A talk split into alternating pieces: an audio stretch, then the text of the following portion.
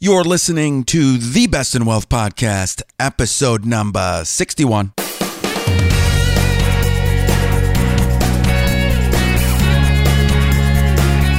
This is the Best in Wealth podcast, a show for successful family stewards who want real answers about wealth and investing so we can feel secure about our family's future. At the Best in Wealth podcast, we think differently about wealth and investing. You should too.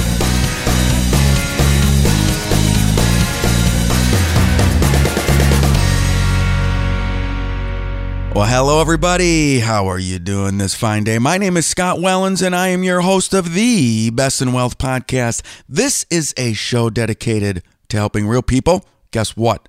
That's you. Build real wealth so together we can take family stewardship to the next level. I am a certified financial planner, an educator, and a wealth advisor. And today's episode is lessons about your money and your brain.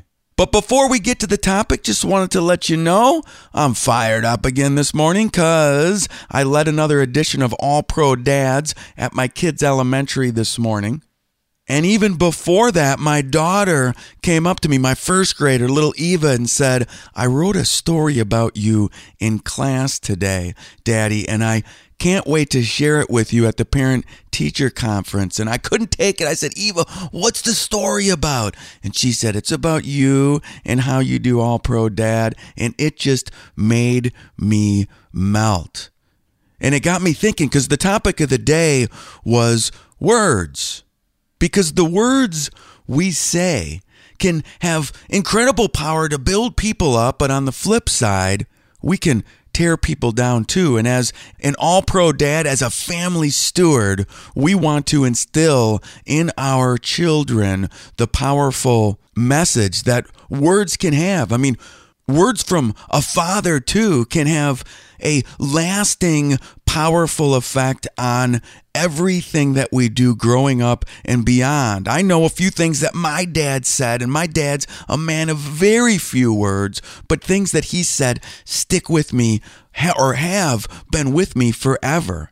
And because of this, we talked about today during our All Pro Dad session that it's so important that a father intentionally builds up his children, affirms the character he sees in them, and constantly reminds them of his love. And we watched a video about this, and it was a total tearjerker because it was about a dad writing a note to his daughter who was about to go off to college, and he was reminiscing, and it was him actually reading the letter as she was looking at it. And then they moved away and just showed clips of her growing up, the first time he held her, the first time she rode a bike, all that stuff, and how much he loves her. As the video was ending, I turned the lights back on, and I'm telling you, there's 80 people in this room, kids and dads, and I see dads all teared up and stuff. Because as all pro dads or as family stewards, we all hope to be able to leave a lasting impact on our kids,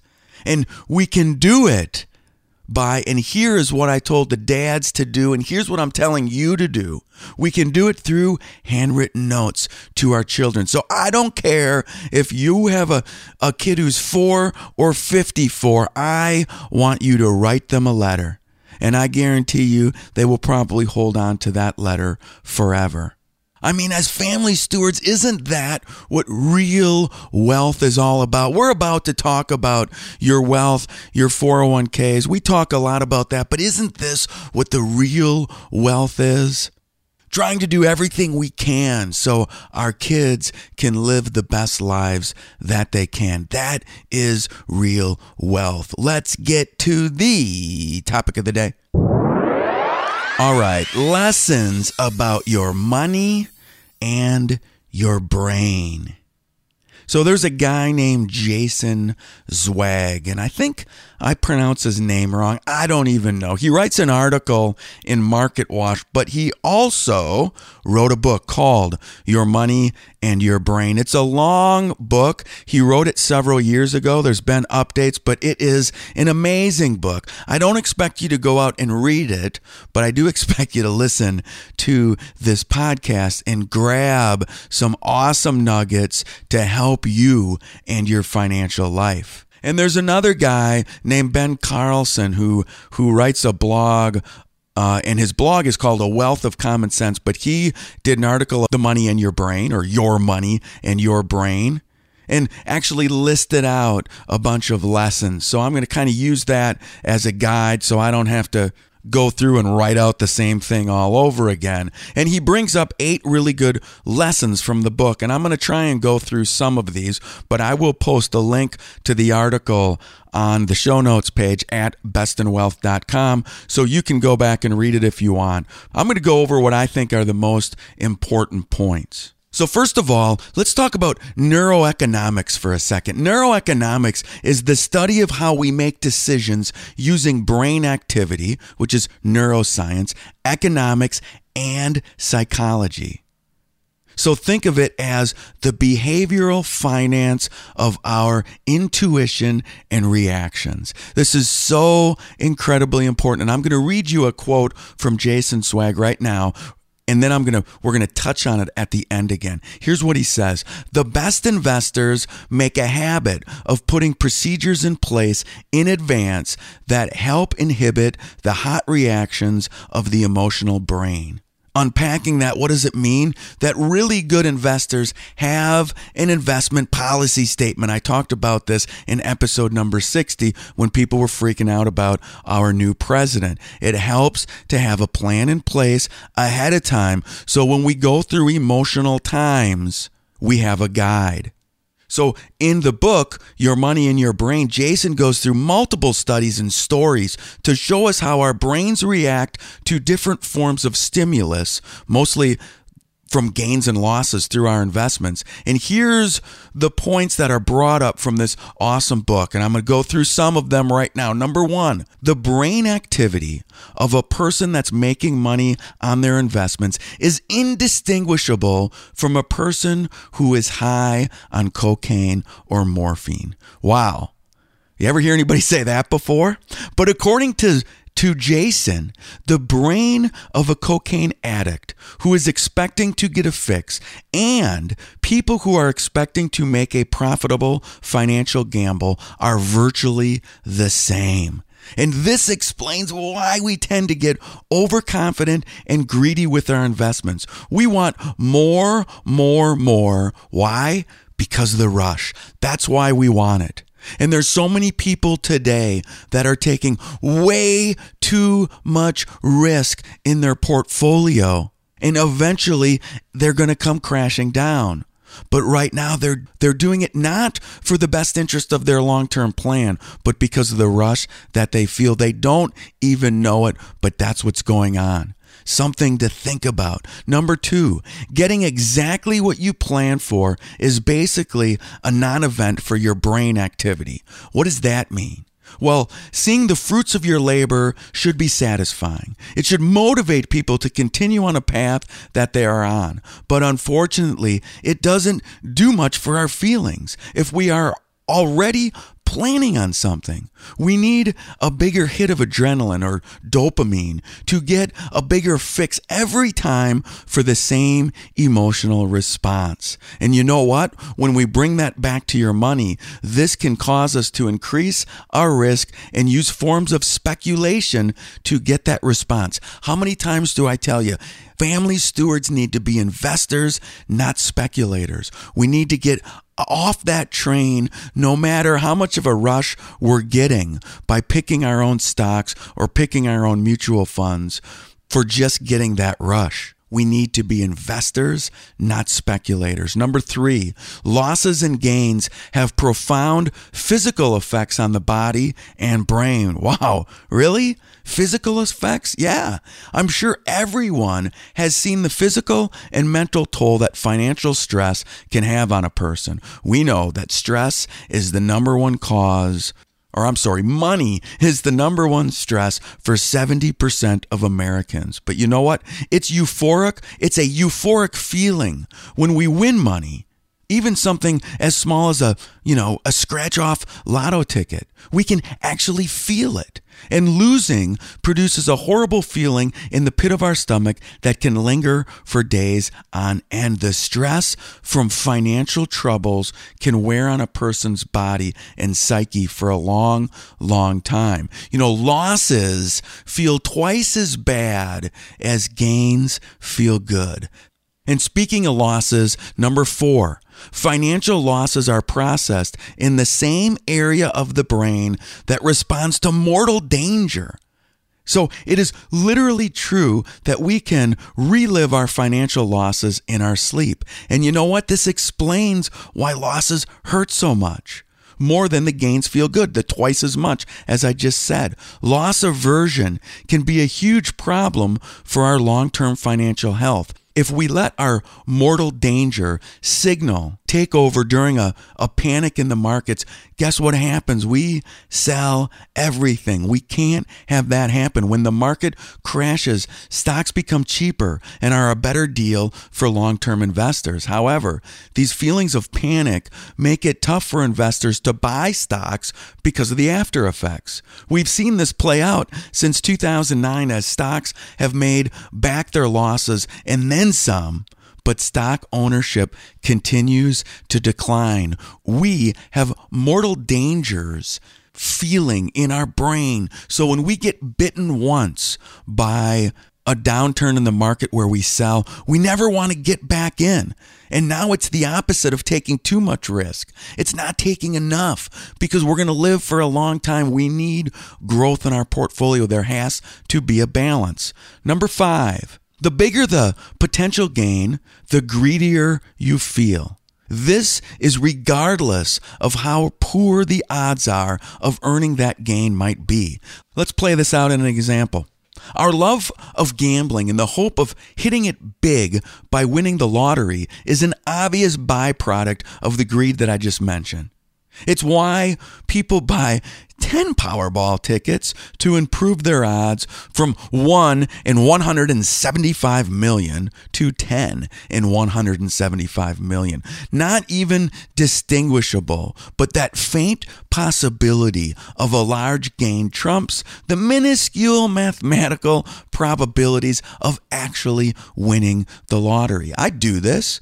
The only time I seem to ever buy a lottery ticket is when I hear on the news that it's gone up over 100 million or whatever the number is. And that's when I go buy one. When my odds are the worst, that's when I go buy one. And this also leads investors to invest in exciting growth stocks that are overvalued as the promise of never-ending gains and growth clouds their judgment. We know that one of the dimensions of higher expected returns is value stocks do better than growth stocks in the long run. However, most people decide that they need to invest in these growth stocks because they think that this is where they're going to find their big gains. But oftentimes, they become disappointed in the long run in us who understand the dimensions of higher expected return, know that we're tilting our portfolios into value, which is one of the dimensions, and not getting caught up in this growth cloud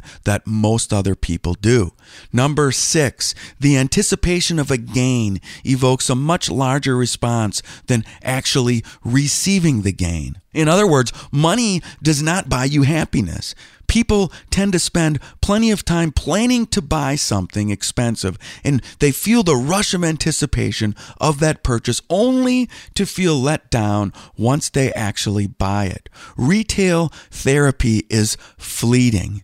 It doesn't work. The expectation of both good and bad events is more intense than actually experiencing them. So Jason in his book sums this up nicely, and he says, the anticipation of reward is more important for memory formation than is the receipt of the reward. Remember that in your investing. Number 7, our brains automatically and unconsciously expect a third repetition after we see two in a row of something. Hear me out on this. There were tons of studies in the book, Your Money and Your Brain, that looked at the response of subjects trying to make predictions about unpredictable events. You hear me talking all the time. I don't have a crystal ball. Nobody has a crystal ball, but everybody seems to want to make predictions about where the market or economy is heading next. And even though the subjects were told ahead of time that they were looking at the unpredictable, they still thought that they could do it, even if everyone else would fail. Everyone loves to try and predict what will happen next in the financial markets or the economy. Most don't realize that as humans, we are very poor at forecasting the future. Study after study after study proves this point. This is especially true for those that are the most sure of their forecast. Those are the ones where it usually doesn't play out. And I know I'm talking pretty fast and there's a lot of points I'm going through, but I wanted to make sure that I touched on them all because I feel like it's very important that we wrap our heads around our emotions and our investing, which leads us to the number 8 point and the last one. And listen to this. The happier you are, the longer and healthier your life will probably be, and the more money you will likely have. Listen to this quote from Jason in his book, who just some incredible insight on this subject. In 1957, the average American earned about $10,000. That's adjusted for inflation. And lived without a dishwasher, clothes dryer, TV, or air conditioner. But at that time, 35% of people surveyed said they were very happy with their lives. By 2004, personal income had nearly tripled, and this is adjusting after inflation. Yet 34% of people now said they were very happy. We went and had our income tripled, yet less people are considered very happy now than in 1957. It all, my friends, all of this comes down to perspective. Most people think they need more of everything, including money and material possessions, to be happy. Yet most claim that spending time with family and friends is what makes them happiest of all. Don't we talk about this over and over again? What real wealth is? Your retirement is vitally important, your retirement savings. And you don't want to run out of money in retirement. That is true. And you want to live out your dreams. You don't want to die with any regret. But let's think about this as we're working 40 and 50 and 70 hours a week, trying to make more and more money. And think about the fact that sometimes slowing down and just enjoying your family and friends, that is what might make you the wealthiest of all.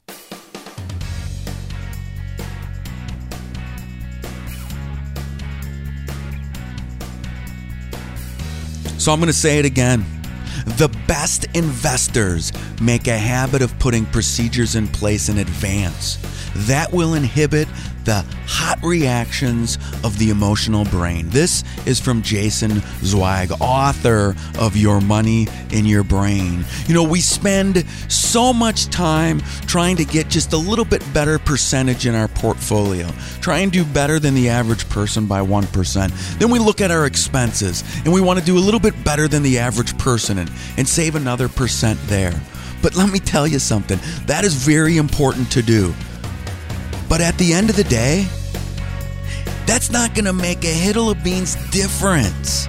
If you make one or two bad emotional decisions when you're retired with your money, that'll blow everything up. Because you know what? You're going to end up having way less than trying to eke out this extra 1% because your whole plan will get blown up if you make emotional decisions about your money. And if you think that could be you, because guess what? That's most people. Make sure you can find a certified financial planner that you can trust, that can be objective about your money.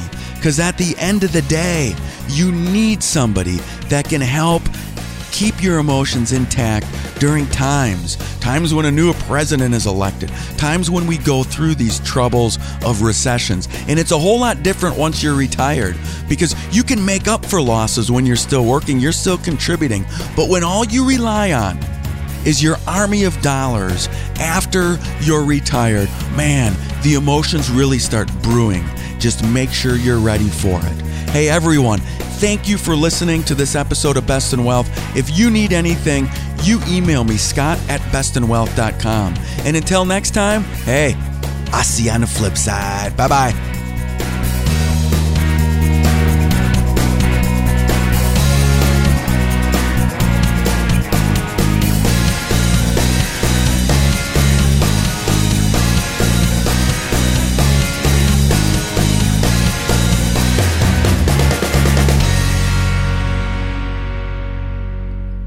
The Best in Wealth podcast is hosted by Scott Wellens. Scott Wellens is the principal at Fortress Planning Group. Fortress Planning Group is a registered investment advisory firm regulated by the Securities Act of Wisconsin in accordance and compliance with securities laws and regulations. Fortress Planning Group does not render or offer to render personalized investment or tax advice through the Best in Wealth podcast. The information provided is for informational purposes only and does not constitute financial, tax, investment, or legal advice.